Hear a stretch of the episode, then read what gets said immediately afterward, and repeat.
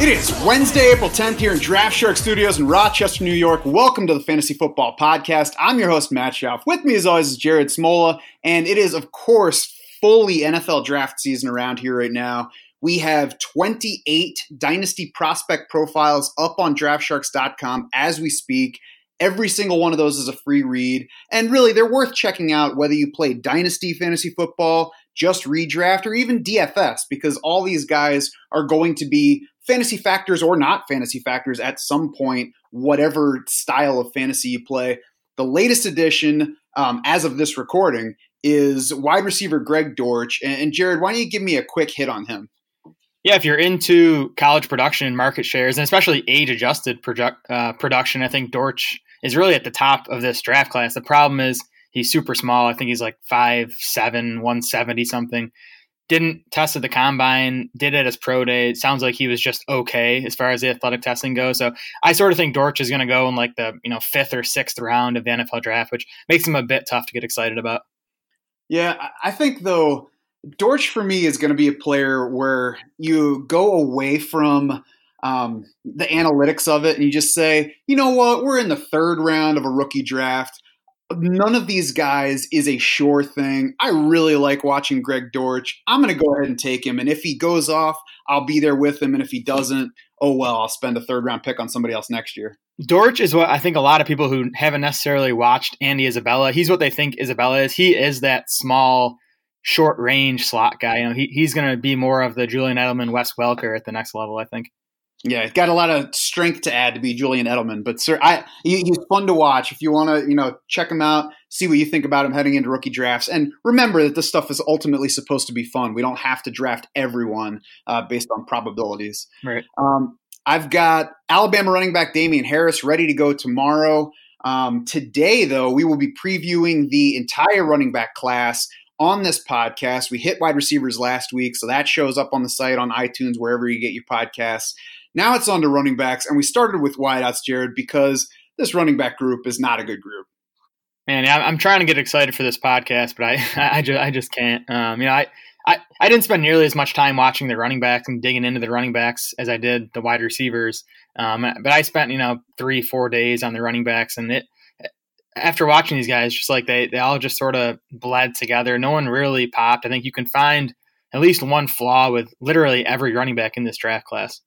Yeah, I, I have watched um, more running backs than wide receivers, and every single time I go to do a running back profile, I'm like, yeah, he's fine. Is he special? No. We'll see where he lands. So, I mean, without adjusting for what we've already seen happen in the NFL with running backs of the past classes, I would have ranked at least the top five running backs from last year's class ahead of anyone in this class. Saquon Bar, according to our rankings last year, you know, before the season, Saquon Barkley, Rashaad Penny, Derrius Guice, Sony Michel, Nick Chubb, those five guys would be ahead of anybody else. Ronald Jones was unfortunately the next one. And, you know, it, it tailed off a lot after that, but those five would easily be ahead of this class, everyone for me. And then even if you look back a year before, the 2017 class, at least Christian McCaffrey, Leonard Fournette, Joe Mixon, Dalvin Cook, all ahead of this class as well. And then the next two were Kareem Hunt and Alvin Kamara. I mean, it's tough for me to go back and remember how I felt about those two then heading into the draft, but I would probably have those two guys ahead of anyone in this class as well. Right, and to be fair to this year's class, I think those last two classes were two of the best we've seen in what the past decade. Um, but but you know, don't don't don't expect to see the type of immediate impact from this year's class that we saw from the past two. Yeah, I mean, I don't think any running back in this draft belongs in round one. It looks like Josh Jacobs is probably going in round one. He's the league invited him to the draft in Nashville. Um, he's confirmed to attend. That doesn't mean that he's necessarily going in round one. We've seen some guys who are there now that they've expanded the group that they have in the green room. We've seen some guys last into round two even when they're invited. But it, it certainly confirms what seems to be the consensus that Josh Jacobs is the lead running back in this class. Yeah, that that's still crazy to me. I mean, the, the NFL must love his tape because his we'll talk about him more here, but his his production is good. It's not great. He did not test exceptionally well at his pro days. And, you know, again, it's got to be these NFL folks obviously like what they're seeing on tape from Jacobs. Yeah, and I, you know, I was toying with who to put at one. I, I put Jacobs number one in my um, early rankings, you know, ahead of the draft rankings, which we'll get to in a few minutes. Basically, based on that, because the NFL is going along with what people have been assuming to this point. Um, even that, so, so Josh Jacobs is probably the one running back that I'm considering in round one of rookie drafts, though, and that's a lot less than usual. And, and frankly, even then, I'm probably taking the top eight receivers from your list last week mm-hmm. ahead of Josh Jacobs or anybody else at running back. I'm taking TJ Hockenson. I'm taking Kyler Murray. I might be taking two other tight ends. And if it's an IDP league, there are at least four or five defensive guys that I'm taking before I'm looking running back too. Yeah, if Jacobs goes in the first round of the NFL draft, I think he'll he'll deserve to be a first round dynasty pick. Um, and, and then I I'd sort of guess that there ends up being, you know, one of these other running backs that maybe goes in the second round to a good landing spot that will probably sneak in to the first round of Dynasty Rookie Drafts. But yeah, I agree. I think it's going to be a bunch of wide receivers, two tight ends, and potentially Kyler Murray in the first round. Mm-hmm. And we'll get to you know how we feel about these players heading in and, and who we're looking at to see where their landing spots will be. But before we get to our top quote unquote top tens, um, Jared, let's talk about some of the top situations that these running backs could land in that will get them immediate uh, or potentially immediate um, fantasy value. And I think that's more important at this position than it is at any of the others because um, not only is it not a, a, an exciting class, so we need somebody that's going to pay off right away rather than long term, but the position. I mean, the NFL is clearly moving ever more toward devaluing running backs, paying them less um, not expecting long careers from them. So we want somebody who can give us fantasy value right away. For me, the first situation I look at um, is Tampa Bay, where they scored the fewest PPR points for the position last year. The entire running back group tallied just 1,050 rushing yards. That was almost 200 yards behind the next team. Um, and there's no indication that Bruce Arians' staff likes Ronald Jones. And otherwise, it's Peyton Barber leading that backfield. Right. And so if if the Bucs don't take a running back in the first, you know, three or four rounds, that that would make me a bit more optimistic about Ronald Jones. But I, I wasn't big on him going into last year's draft. Um, he obviously didn't show anything last year to make me more optimistic about him. Peyton Barber is just a replacement level guy. So yeah, I think Tampa is the best landing spot for a running back, especially again if they spend a second or third round pick on that guy. I think he'll be the favorite to lead the backfield in touches this season. And I, I, just think I think the Bucs offense should be a top ten unit this season with all the talent they have there. Yeah, it'd be a good landing spot for the right guy. Oakland's another one. They do have Isaiah Crowell now. They signed him for one year. Jalen Richard, Chris Warren, DeAndre Washington, James Butler, Marshawn Lynch, we don't know about yet. He apparently is going to answer after the draft. I, you know, overall, I think that's enough to get by on this year, but they're clearly not set. So if Oakland were to take a running back by the end of round three, I think that guy could certainly compete for leading that backfield this season. Yeah, and I, I, would think that Oakland might be the team most likely to take Josh Jacobs in the first round, just because I, I believe they have three three first round picks, correct? Mm-hmm. Raiders, yeah. yeah. So I, I, think you know they could use one of those and sort of splurge on a running back. So I think if Jacobs lands there in the first round, he'd you know be the guy immediately. Oakland, another offense that I think you know don't like it as much as Tampa's, but there's definitely upside there with the additions they've made. Um, the Raiders were also 13th in adjusted line yards last year, and they added uh, tackle Trent Brown, so it's a pretty good run blocking line. Mm-hmm.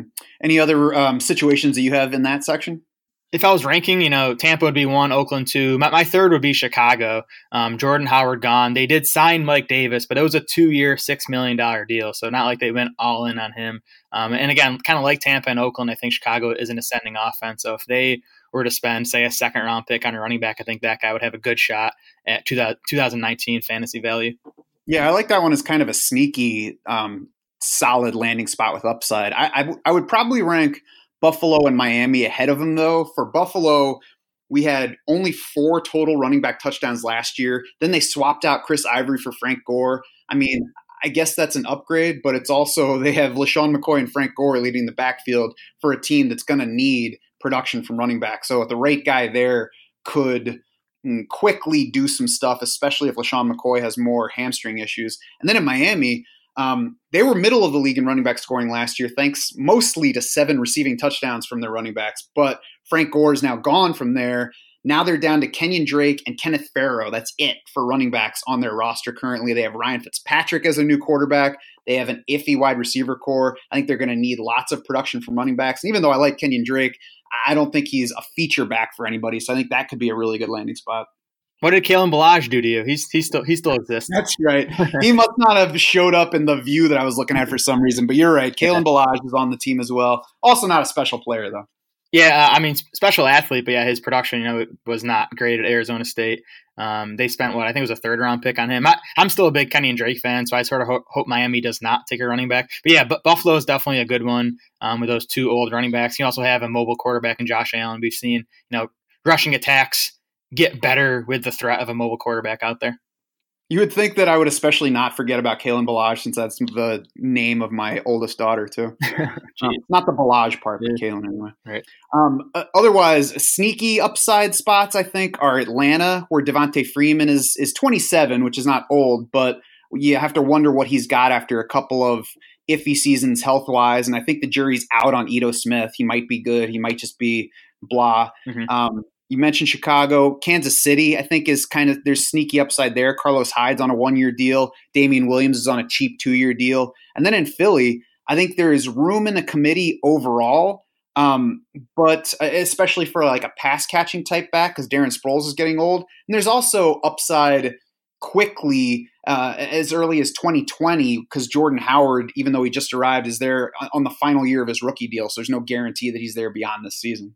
Yeah, I like all those. Kansas City, especially. Um, you know, if we're looking longer terms, I, I don't think that the Chiefs think Damien Williams or Carlos Hyde is their long term answer. So, you know, finding a running back who's going to be tied to that Mahomes offense could be really lucrative in fantasy. Um, two others I have Baltimore, who just signed Mark Ingram, but Ingram will turn 30 this coming December. Um, he got a three year deal, but the Ravens can get out of it easily after two. So again, longer term, you know, potentially being tied to Lamar Jackson in a run heavy offense. And then Houston, um, Lamar Miller entering the final year of his contract. D'Onta Foreman still a total question mark coming off that uh, Achilles injury he had. Yeah, I agree with both of those for the exact same reasons.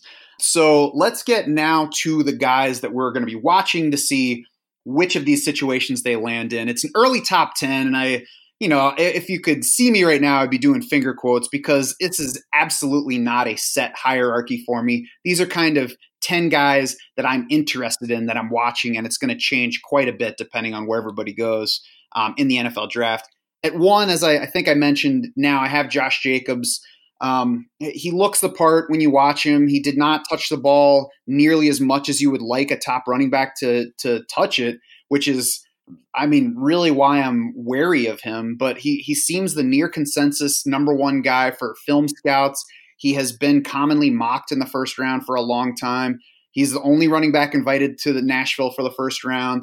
Um, his pro day got him to an average or above average speed score, depending on which 40 time you go with. So that was an improvement over what he did at the combine. Still not stellar. I'm not excited, but I'm kind of forcing myself to be like, okay, I guess it's Josh Jacobs at the top of the class. Right, and it's it sounds to me like I, have read and heard some stuff that the NFL views the fact that he didn't touch a lot of Alabama as a positive, which which does make some sense. And and also in Jacobs' defense, he's in a backfield with Damien Harris, who was the number one running back recruit in his class. Um, Najee Harris, who I believe was the number one running back recruit in his class. So it was obviously a stacked Bama backfield, like they always have. Um, Jacobs did average 5.3 yards per carry, a pretty solid mark. Um, Pro Football Focus numbers, he was uh, eighth in missed tackles forced per attempt, seventh in elusive rating this past season. So he fares well there. Um, and, and, he has the size, you know, 5'10, 220 pounds. So he has the size to be a feature back or at least a lead back at the next level. I also thought he, on tape, looked like, you know, maybe the best pass catching running back in this class. You see him do a lot of downfield stuff. I think he's a good route runner, good hands, adjusts to passes downfield. So I think he he could put up big pass catching numbers at the next level, which is huge nowadays. Yeah, the tape looks good. You can uh, he has more juice than Damien Harris if you watch um, their games. Um, it- you know, if you look at the numbers, you're like, well, why Damien Harris outproduced him every year? Uh, who, who knows? So it was coaches' decisions. It was how they decided to use them. It really doesn't matter once they're in different backfields. Um, so who's topping your list? Uh, top. So I have Josh Jacobs number two. My number one guy is David Montgomery. The knock on him is the athleticism. He tested as a 12th percentile athlete, which is definitely a concern for me. Um, 4.63 40 time, 28.5 inch vertical, which is first percentile. I might be able to jump higher than 28.5 inches. I don't know. I can't. Um, but I love Montgomery's tape. Um, he's a he's a tackle breaking machine, and the PFF numbers back that up. He was first in this draft class in missed tackles forced per attempt. He was fourth in elusive rating. Um, college production is nice. You know, twenty three hundred rushing yards, twenty four touchdowns over the past two seasons, along with fifty eight catches. So he can do stuff in the passing game. He only averaged four point seven yards per carry, but he ran behind some pretty bad offensive lines. Um, other Iowa State running backs this past season averaged just 3.5 yards per carry. So, you know, that, that makes Montgomery's 4.7 yards per carry look quite a bit better. Um, Montgomery's basically the same exact size as Josh Jacobs, 5'10, 222 pounds. So he has the size to carry the load at the next level. And again, I think he can he can do stuff in the passing game. Yeah, uh, he's one I'll be watching to see where he lands, and that's going to change my view on him. I have him at, at five on this list, basically because of the um, speed or lack thereof. Ran a four six three forty at the combine, and yeah, I checked back over combine running back numbers, and here are the su- the most successful running backs that ran four six three or slower: Alfred Morris, Peyton Barber, James Conner, Mewelde Moore, Rueben Droughns, Monte Ball, Joique Bell, Theo Riddick, Arian Foster, LeGarrette Blunt. Now, obviously, throw in Arian Foster. That guy is an outlier. there are not going to be many Arian Fosters, but you know, maybe David Montgomery can be that.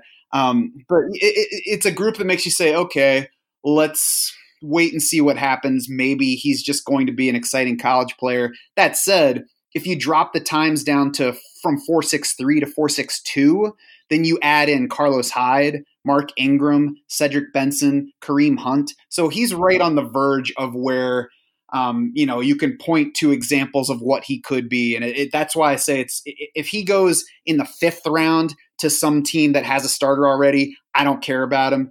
If he goes late round two to a situation where Montgomery can get some early opportunities, then I'm on board with moving him up. Yeah, and you mentioned Kareem Hunt in that list of guys who, who you know ran four six something. Matt Campbell coached Kareem Hunt at Toledo, and I think Hunt's first two or three seasons there. He moved to Iowa State, and he recruited David Montgomery to Iowa State, and has said that he he saw Kareem Hunt's game in David Montgomery. So I, I think that's a pretty good comparison. Yeah, nice. Yeah, that'll certainly work out. Um, number two on the list, which you got. Yeah, Josh Jacobs was my number two guy. I'm going to go with Darrell Henderson at two. Um, averaged 8.9 yards per carry each of the past two years. He delivered the most PPR points per game of all the running backs in this class. Um, in 2018, second most PPR points per game career among all of them. Fifth in the class in career yards or career receptions per game, um, 1.7. Not a huge receiving class, which you know, just another knock against the entire group. But seasons of 2024 and 19 catches for Henderson, 12 yards per catch um, 8.2 yards per carry career. Speed score is above average, uh, 71st percentile speed score, 80th percentile 40 time. PFF numbers, second in elusive rating, first in breakaway percentage, and that's what you see a lot of on tape with him is the big runs, and you can point to him getting some nice um, holes to run through, but you know he's he's he's exploiting it. He puts together big plays in them more than anybody else in the country. Um, and was also 14th in yards per route one run, which is solid with no drops as a receiver. So he'd like more receiving volume, but he was at least productive with what he had, uh, and also good at avoiding going down on first contact. Yeah, Henderson's my number three running back. Um, so I'm, I'm going to right there with you. I didn't love his tape. Uh, I thought he was sort of straight lineish, and like you said, he did get some huge lanes to run through. He Henderson reminded me a bit of Tevin Coleman. I, I, think they're they're similar types of runners, but like you said with that production, it's tough to ignore. Um, e- even in a good running system that that he was in, 8.9 yards per carry is super impressive. The other Memphis running backs last season averaged 5.8 yards per carry. So you know Henderson was three yards per carry better. Um, he's 5'8", 208 pounds, so he's sort of like right on that border. I think of you know being a lead back at the next level. I think he, will definitely be an explosive part of a committee. And if he lands in the right place, I think he's a guy who could, you know, get over 200 touches this season. Number three, do you do you have anybody that we haven't mentioned yet? Nope. My top three are Montgomery, Jacobs, Henderson. My fourth is Miles Sanders. Who, who's your three? Yeah, we both have him there. So why don't you hit us with some Miles Sanders stuff? Yeah, Miles Sanders. I mean, he he had an excuse for doing nothing in his first two seasons because he was sitting behind Saquon Barkley. Um, but Sanders was actually the number one ranked running back in the 2016 recruiting class. So he's you know been a highly touted prospect for a while now, and then had a nice 2018 once Barkley left. Um, 1,274 rushing yards on 5.8 yards per carry. Also caught 24 balls last year. Pretty good in the PFF numbers, 22nd in missed tackles forced, 26th in elusive rating. Tested really well at the combine, a 73rd percentile SPARQ score, 5'11, 211 pounds. So, you know, I think, again, sort of like Henderson, he's right on the border. I think he probably has enough size to be a lead guy at the next level.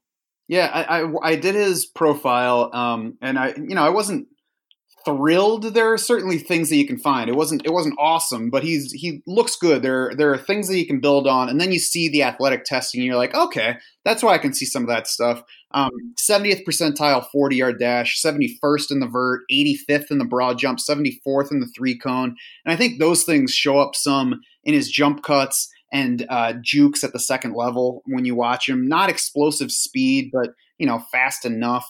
Um, and then the Pro Football Focus numbers 322 yards after contact on 81 carries in which he saw contact at or behind the line of scrimmage. That's the seventh best total among 96 guys eligible for the rankings, according to PFF. So Miles Sanders was good at avoiding that first contact and good at getting past that um, first contact. Uh, he the the book on him is that he needs work in pass protection and needs to improve his ball security. Yeah. But I think even the pass protection, he showed spots where he's a, a willing blocker and able uh, to at least you know deliver the initial blow, even if he needs to still improve it.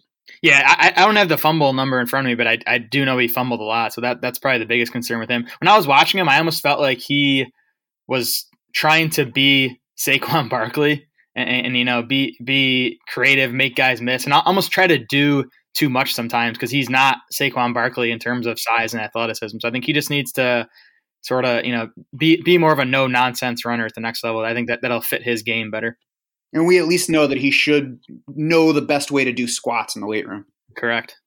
Um, I have just ahead of Miles Sanders. I have Rodney Anderson, and um, obviously the the injury is the big thing with him. And I can understand if somebody's like, forget that, I'm not taking him because he broke his leg as a freshman. He suffered a fractured vertebra in his neck as a sophomore. Then he tore an ACL last year, missed all but two games. So, you know, you can take him off your board if you want. And if, it, if this were last year or the year before, I'd probably be like, yeah, Rodney Anderson, not until round four or five of rookie drafts. But a healthy Rodney Anderson would at least be duking it out with Josh Jacobs for the top of this class.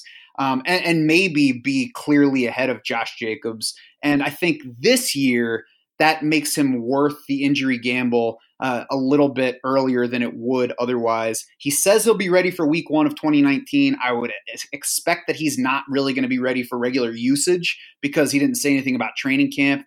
The one full season that Rodney Anderson played at Oklahoma, um, 188 carries, 1,161 yards, 13 rushing scores, 6.2 yards per carry, caught 17 balls for 281 and five more touchdowns at 16 and a half yards per catch, averaged 6.4 yards per carry career. And he looks like that guy on the tape. Six foot four, 224, but fast. He's got power. He did 25 bench reps at the combine, which is basically the only thing he could do at the combine. Um, so you know, again, the risk is obvious, but I don't think he he didn't have like the Marcus Lattimore injury where you're hoping that he's going to be able to walk again. Maybe he's an injury prone guy. If he's not, he could be the best running back in the class. Yeah, he he definitely looks the part. I'll give you that. He's he's big. He he looks like he would have tested well. Um, the, the injury history is just tough for me to overlook. You know, beyond the torn ACL, the the broken leg, the fractured vertebrae. So I think he he might just be a guy who can't stay on the field. And he, even in that healthy 2017, he had just 188 carries. He was sharing the backfield with Trey Sermon.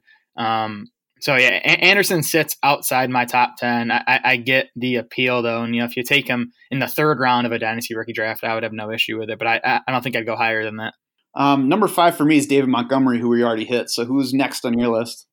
Um, my number five is is Devin Singletary, and man, he he's tough because he's small. He's five foot eight, two hundred three pounds. He tested in the eighth percentile at the combine, and he's coming from from Florida Atlantic, where you know he didn't play the best competition. So there are definitely red flags, and I wouldn't kill anyone for ranking him much lower than this. But I, I love the tape. He's Singletary looks like a smaller version of David Montgomery to me. They're both super shifty, break a ton of tackles. Um, Singletary was second in this draft class in missed tackles forced per attempt. He was third in elusive rating. Put up just massive numbers at Florida Atlantic uh, 1,900 rushing yards and 32 touchdowns as a sophomore, almost 1,400 rushing yards and 22 touchdowns this past year. Um, and I think he can produce in the passing game. He had just six catches this past year. That was under a new coaching staff. In his first two college seasons, he had 26 and 19 catches. Yeah, are you filing papers there in the background while we're doing this too? That was my uh, phone dropping off the table. I did that recently. Um, yeah, I I did the profile for Singletary, and I loved the tape on him. And I was I was not paying attention to the combine testing when I watched it, and I, I I don't know if you remember, but after I watched it, I was like, oh yeah, let's take Devin Singletary in the second round. And then I was like, oh yeah, he tested really poorly. Um, four six six in the forty is, is worrisome. The the athletic testing hasn't really been linked to NFL success or otherwise yet, but four six six in the forty is is not good. The best cases historically in that range at running back: Rex Burkhead, LeGarrette Blunt, Monte Ball. Um, you know, we'll see what happens with Singletary, where he lands, and what they think of him, how early he gets opportunities. But the the tape is certainly there, so I'll be rooting for him and hoping that he lands in the right spot. Um, yeah, that, that's pretty much all I have to say about it. it. It's worrisome to me that that the receiving usage fell off each of the past two years, but like you said, the coaching change, you can't really know what might have been different um, if that hadn't been the case. Yeah, I think in those first two seasons, he showed that he he can catch the ball. He was also tenth in this running back class in pass blocking efficiency this past season, according to Pro Football Focus. So despite the smaller frame, he, he can he can survive there.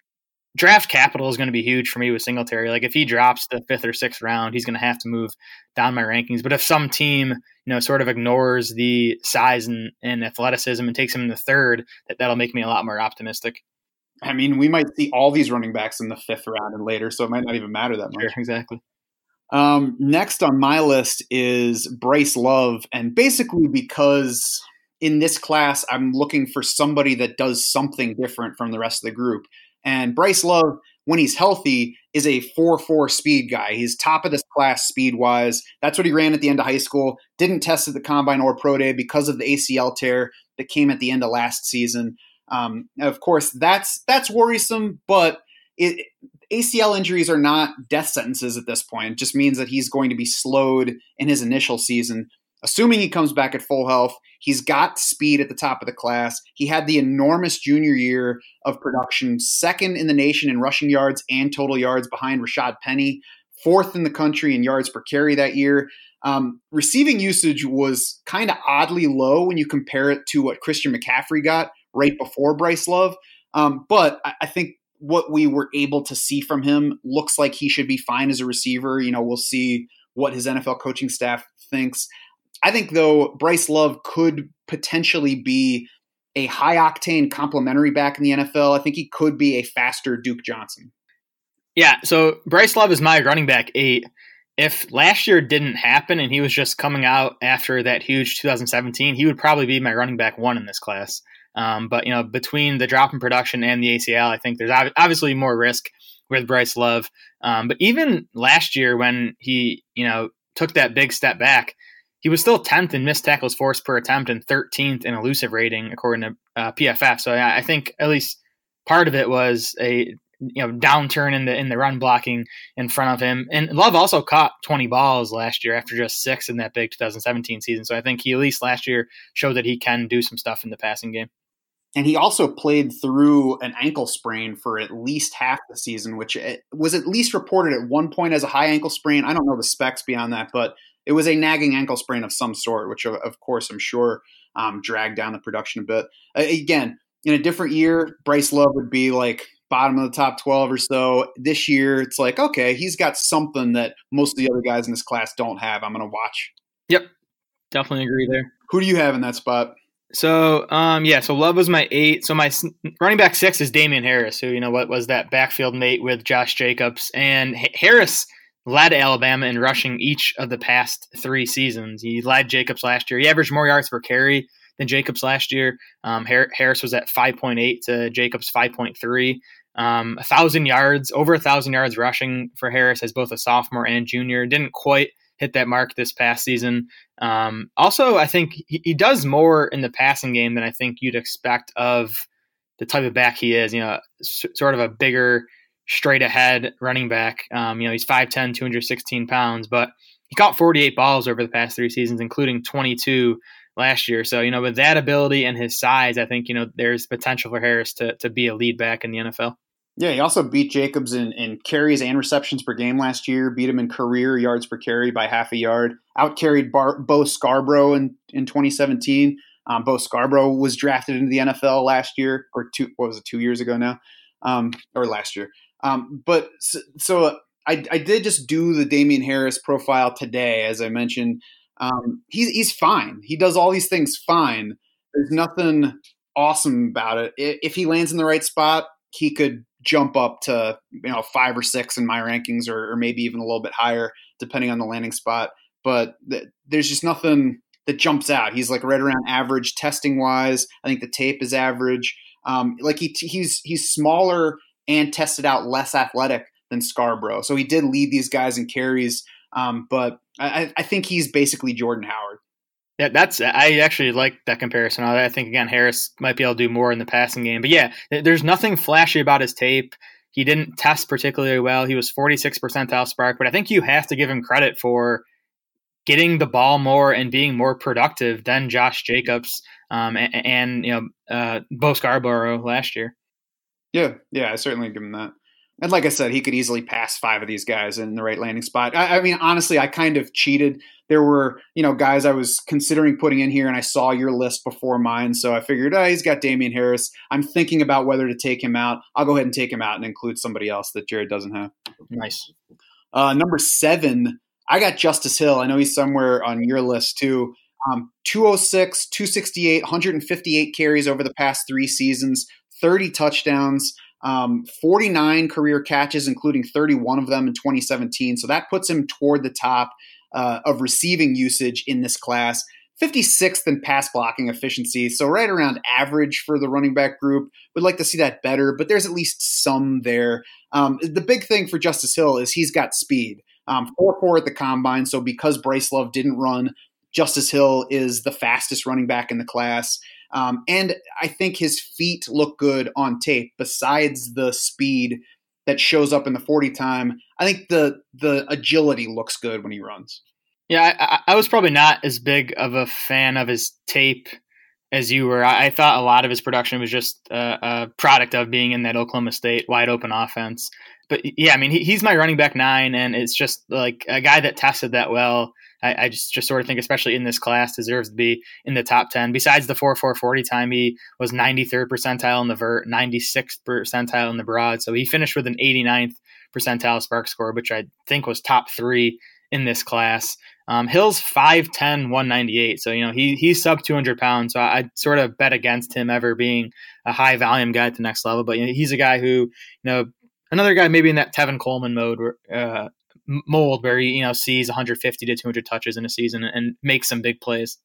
And really, in this class, I mean, that might be a mark in his favor as opposed to a mark against him because I don't think we've got very many guys that are actually going to be backfield leaders for long in the NFL. Justice Hill, on the other hand, could be a complement to a bigger guy in a backfield for however long a team is willing to let him do that. And we've seen, you know, plenty of those guys even climb as high as RB1 territory in PPR scoring lately. Yep. Um, who's next on your list? So my number seven is Alexander Mattison out of Boise, Boise State. I, I have a thing for Boise State backs. I think I was, you know, a big Doug Martin fan early on. Um, I, am still a big Jay Ajayi fan. Um, so you know, Alex Alex Mattison, the next guy from Boise State, I'm going to be high on. I think um, 5'11", 221 pounds. So you know, he has lead back size. Tested 53rd percentile uh, SPARQ guy at the combine. So a good combination of size and athleticism. Um, ran for over a thousand yards with 12 rushing scores as a sophomore, plus 28 catches that year. This past year, 1,400 yards and 17 rushing scores with 27 catches. So he he did it on the ground and through the air. Um, averaged just 4.9 yards per carry, which I, I, think would, would be the concern for me. Um, he's not a not a big play guy, despite the SPARQ score. He, his 40 time wasn't good. It was more of the the jumping drills and the agility stuff, which I think shows on tape. He's more of a make you miss guy than you know bust off a 40 yard run type of guy. Um, he was 14th in missed tackles forced per attempt in this draft class. So you know the the the PFF numbers there sort of back that up. Yeah, and a tough, strong runner too. I mean, he he runs to that size. The you like the receiving volume. I think the the fact that he gobbled up a lot of the touchdowns at Boise State. He had 71% of their rushing touchdowns last year, um, 31.5% of the team's total touchdowns. So he just like Damien Harris, he's a guy that easily could have been inside my top ten, but I saw that he was in yours, so I didn't bother including him when I was trying to decide um, who to put in there. Uh, Devin Singletary is eighth on my list. Um, I know we already hit on him. I know that you have Bryce Love at eight. We already hit on him. Number nine for me is Devine Ozigbo from Nebraska. Never topped 155 carries in a season in college, but did increase his usage each year. He averaged 4.2 yards per carry over his first three seasons, 7.0 yards per carry as a senior, 10 yards per catch career on 49 receptions, 23 catches last year for 203 yards. According to the Pro Football Focus numbers, Ozigbo's poor in pass blocking and has questionable hands. I think on tape, the hands look more inconsistent than bad. I think he can catch the ball. Um, and he also, according to PFF, came in eighth in elusive rating, 14th in breakaway percentage. And those are for a guy who was at 220 pounds. So, like a big guy that you expect to see running between the tackles, could also get it downfield, could also avoid tackles. Did not get invited to the combine, did have a good pro day, ran his 40 time somewhere in the four or five range. You know, we never really know at pro days exactly what they run because there's not an official time. Everybody's doing their own hand timing. But even if you take the worst possibility from there at 459, he'd be slightly over 100 in speed score. If you take the as fast as 4.54 that Tony Pauline reported, that would be a speed score of 104 and a half, which is good. Um, so Ozigbo is an upside guy that I think along the lines of Josh Jacobs, we might not have seen how good he can be yet. Yeah, I, I didn't do many um, NFL comparisons for this running back class, but when I watched Ozigbo, I, I totally saw Latavius Murray, um, a big back who can run through tacklers with really impressive long speed for, for a guy as big as he is. Didn't see much change of direction ability though with Ozigbo, so I think that'd be my concern. I think he probably needs to get behind a good line to have success at the NFL level. And the biggest knock against him for me is that he wasn't invited to the combine. You know, if you if you're sort of not on the NFL's radar by the time you know the college season ends. Um, I think it's going to be tough for him to you know get drafted before the fifth or sixth round. Yeah, I don't care so much about that part when we're talking about a class like this. sure. I mean, there's been other guys that weren't invited to the combine that did just fine. Yeah, but I mean, those guys are the are the exceptions. It, it's it's it's definitely it's definitely a concern. Yeah, and certainly when we're as we're getting down to the top ten of this class, quote unquote, we're talking about guys that were hoping to be outliers rather than guys that were counting on big stuff from. Sure. Yep. Why don't you give us number 10 on your list? Because I know you had Justice Hill at number nine. So who's your number 10? Yeah, my number 10 is Trayveon Williams out of Texas A&M, and he, he's a guy I want to rank higher. Last year, 1,760 rushing yards and 18 touchdowns on 6.5 yards per carry as a junior you know, against tough SEC competition also caught 27 balls for 278 yards and a score. So you know his 2018 was as, as impressive as any running back in this class.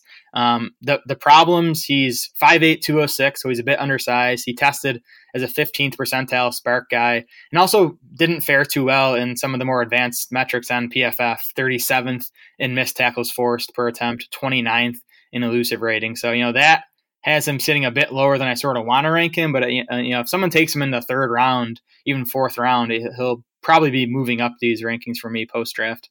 Yeah, I could see it as well. Trayveon Williams was the uh, the other running back that was like, uh, should I keep him in there? Nah, Jared's got him, so I'm going to include somebody else that I want to mention. Um, he, he, you know, he looks fine on tape. Not not spectacular, but like he certainly could be solid in the right situation. I'm going to finish up the top 10 with Alex Barnes from Kansas State, who might be absolutely nothing, but might also be something. He ripped up the combine most bench reps for a running back since 2000, so he's strong. The third best vertical among this year's running backs, the best short shuttle, the second best three cone drill.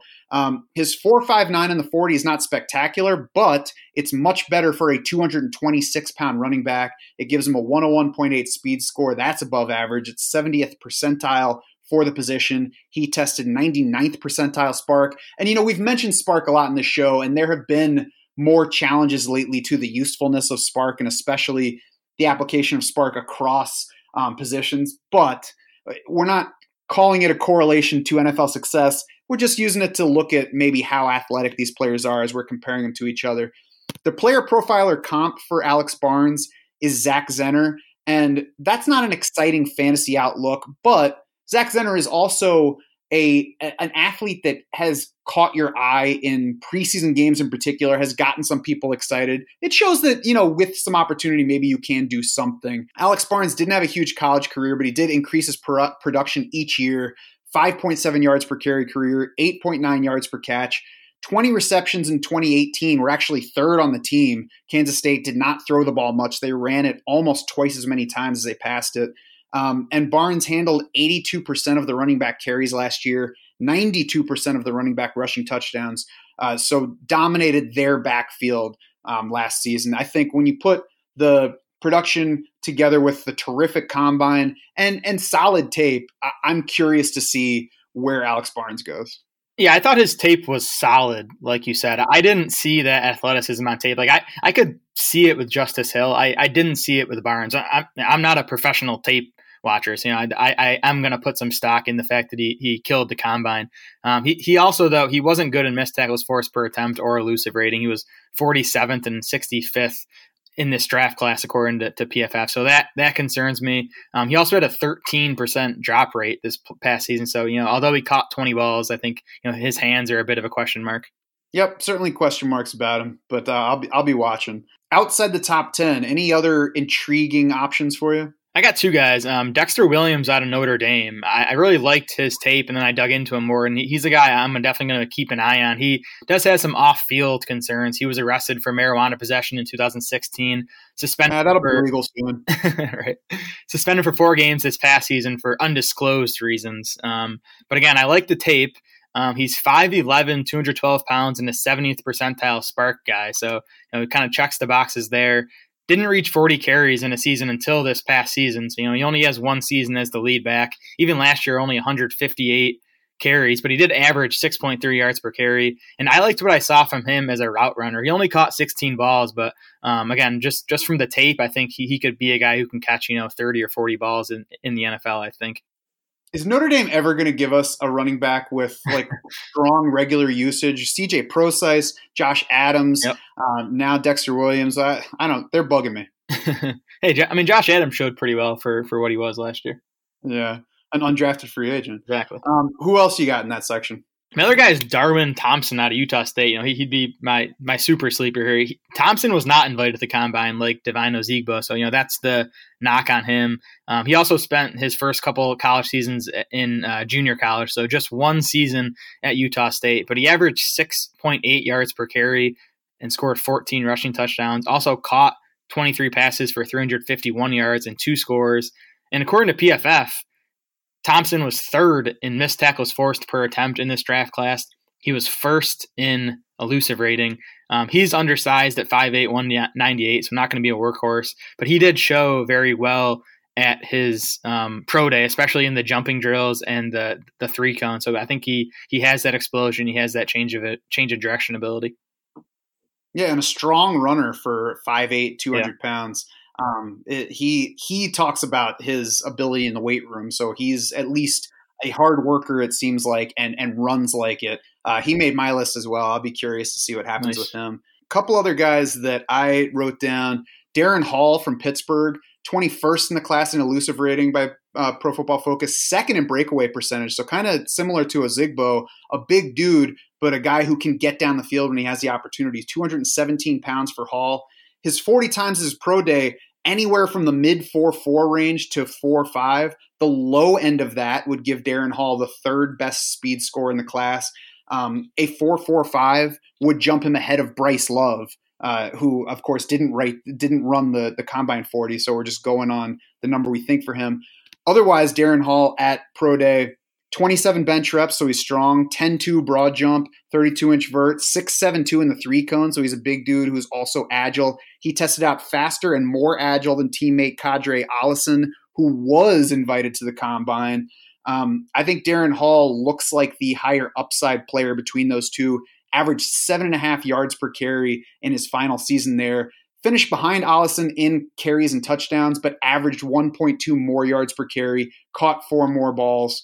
Um, it was kind of a loaded backfield, which which accounts for some of the limited workload. I, I had not looked into Darrin Hall, so I'm not going to BS about him, but I will um, go look into him this afternoon. All right, that's the goal. We're we're about learning here. And then my other one is James Williams from Washington Washington State, and not because I'm excited about his um, three down potential, but only because of the receiving. He is way ahead of this class in receiving production. Um, averaged, I think it was 5.6 receptions per game, no, 6.4 receptions per game this past year. The next guy in the class was Tony Pollard at 2.8. Um, career receptions per game, James Williams had 5.2, which doubled Tony Pollard, who is again the next, the next guy in this group. So heavy receiving usage for James Williams at Washington State. Terrible speed score, which is disappointing for a smallish guy. Um, said he wanted to try to get his 40 time down at the pro day, but then ended up skipping the testing because of the surface, because they were running inside. Testing wise, though, he did test better than James White and Theo Riddick. And I think that's kind of the realm in which there's a chance James Williams makes an impact. The third down type of back, the receiving back guy who could catch 50 plus passes while carrying fewer than 100 times. Yeah, I've heard multiple people comp uh, James Williams to James White, and James White didn't test well either, so I think it makes sense. I I watched James Williams though, and and, and it was it was like two or three games, but the majority of his catches were just like dump offs. Um, I, I didn't I didn't see him like running routes or making catches downfield or you know it, it was sort it was sort of underwhelming. I, I, I wanted to like the tape better, um, you know, based on the receiving numbers. But yeah, we don't see many running backs come into the into the NFL with that type of receiving production. So he's definitely intriguing. Yeah, and I throw him out there only as like a okay, it's fifth round of the rookie draft. Who should I take now? Oh, maybe James Williams can catch you know 40 to 50 sure. passes at that spot in a year or two. Yep. Who in this class do you think is overrated or might be overrated? I think it's tough to say right now who's going to be overrated because running back rankings are all over the place and they're going to change quite a bit, I think, when we get actual draft position. But based on what we've seen so far, who do you think might be overrated? Yeah, the, the biggest disparity between the rankings over at Dynasty League Football and mine are on Elijah Holyfield. Um, he's running back 11 in the DLF ranks. Um, I have him running back 18. He, he's a guy I honestly a, a, draft would have to a rookie draft would have to go you know probably sixth rounds before I would consider drafting Holyfield. I, I just don't see anything to get excited about. You know, I think most people know about the combine performance 4.78 40 time. He finished with a third percentile SPARQ score he went over a thousand yards last year, six point four yards per carry um, at Georgia in a timeshare backfield. So you know he, he has a, a decent um, production profile, at least as far as last year goes. But he was just 29th in missed tackles force per attempt, just 25th in elusive rating, and offers nothing in the passing game. He has just seven career catches. Um, last year, he made five catches and finished with a 16.7% drop rate. So I don't think he's going to make an impact in the passing game in the NFL. Yeah, exactly. He, if he tested poorly but had great tape, then, you know, maybe be interested. If he had iffy tape but tested great, then maybe we'd be interested. But I thought the tape made him look okay. And then the testing was horrible.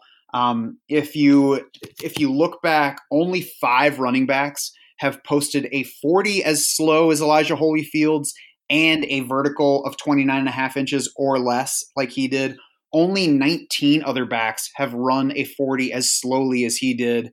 Uh, none of those guys produced in the NFL. The best guy in that group is Antonio Andrews, who had one year of decent production in Tennessee because two other guys got hurt ahead of him. Even if you drop the 40 time down to 475, like lower that threshold to try to look for some upside, the best you get is Matt Asiata. So maybe Elijah Holyfield could one day become Matt Asiata.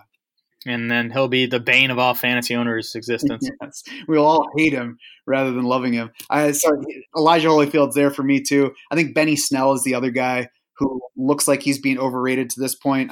you know, I, I haven't watched a lot of him, but I mean, he's a big guy who's slow, and there are plenty of those running backs in this class. I feel like I can get somebody at least as good at any point. Yep, I'm with you on Snell. I have him like ranked a couple spots ahead of Holyfield just because I think he did a bit more in the passing game and produced for more than one season. So he he's Snell to me is just like a slightly less worse version of of Elijah Holyfield. Yeah, and these two guys are, you know, just an example of why I think you look for somebody like Bryce Love or Justice Hill, who, even though you can pick apart and say they don't do this well, I wish they did this better, they have the one thing, whether it be speed or agility or production or whatever, that the rest of the class is lacking. Definitely. And I, I don't think we made a big enough point, or at least I didn't during this podcast. To me, I mean, I'm looking for guys who I think can catch passes at the next level because we've seen it now, you know, especially in PPR leagues and even in non PPR. You need guys that are going to catch the ball to, you know, be reliable weekly fantasy producers.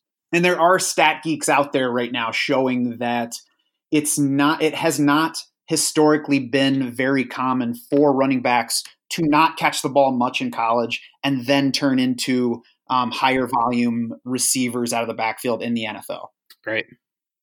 So that's going to do it for this running back edition of the podcast. Head over to draftsharks.com now to check out our entire library of free dynasty prospect pro- profiles, especially at running back. These could prove particularly useful for 2019 redraft purposes, along with dynasty rookie drafts, of course. This is a position that relies heavily on immediate returns, presents less of a long term outlook in the NFL. We're up to 28 players in that group now. The latest, as I mentioned at the top, is Wake Forest receiver Greg Dortch.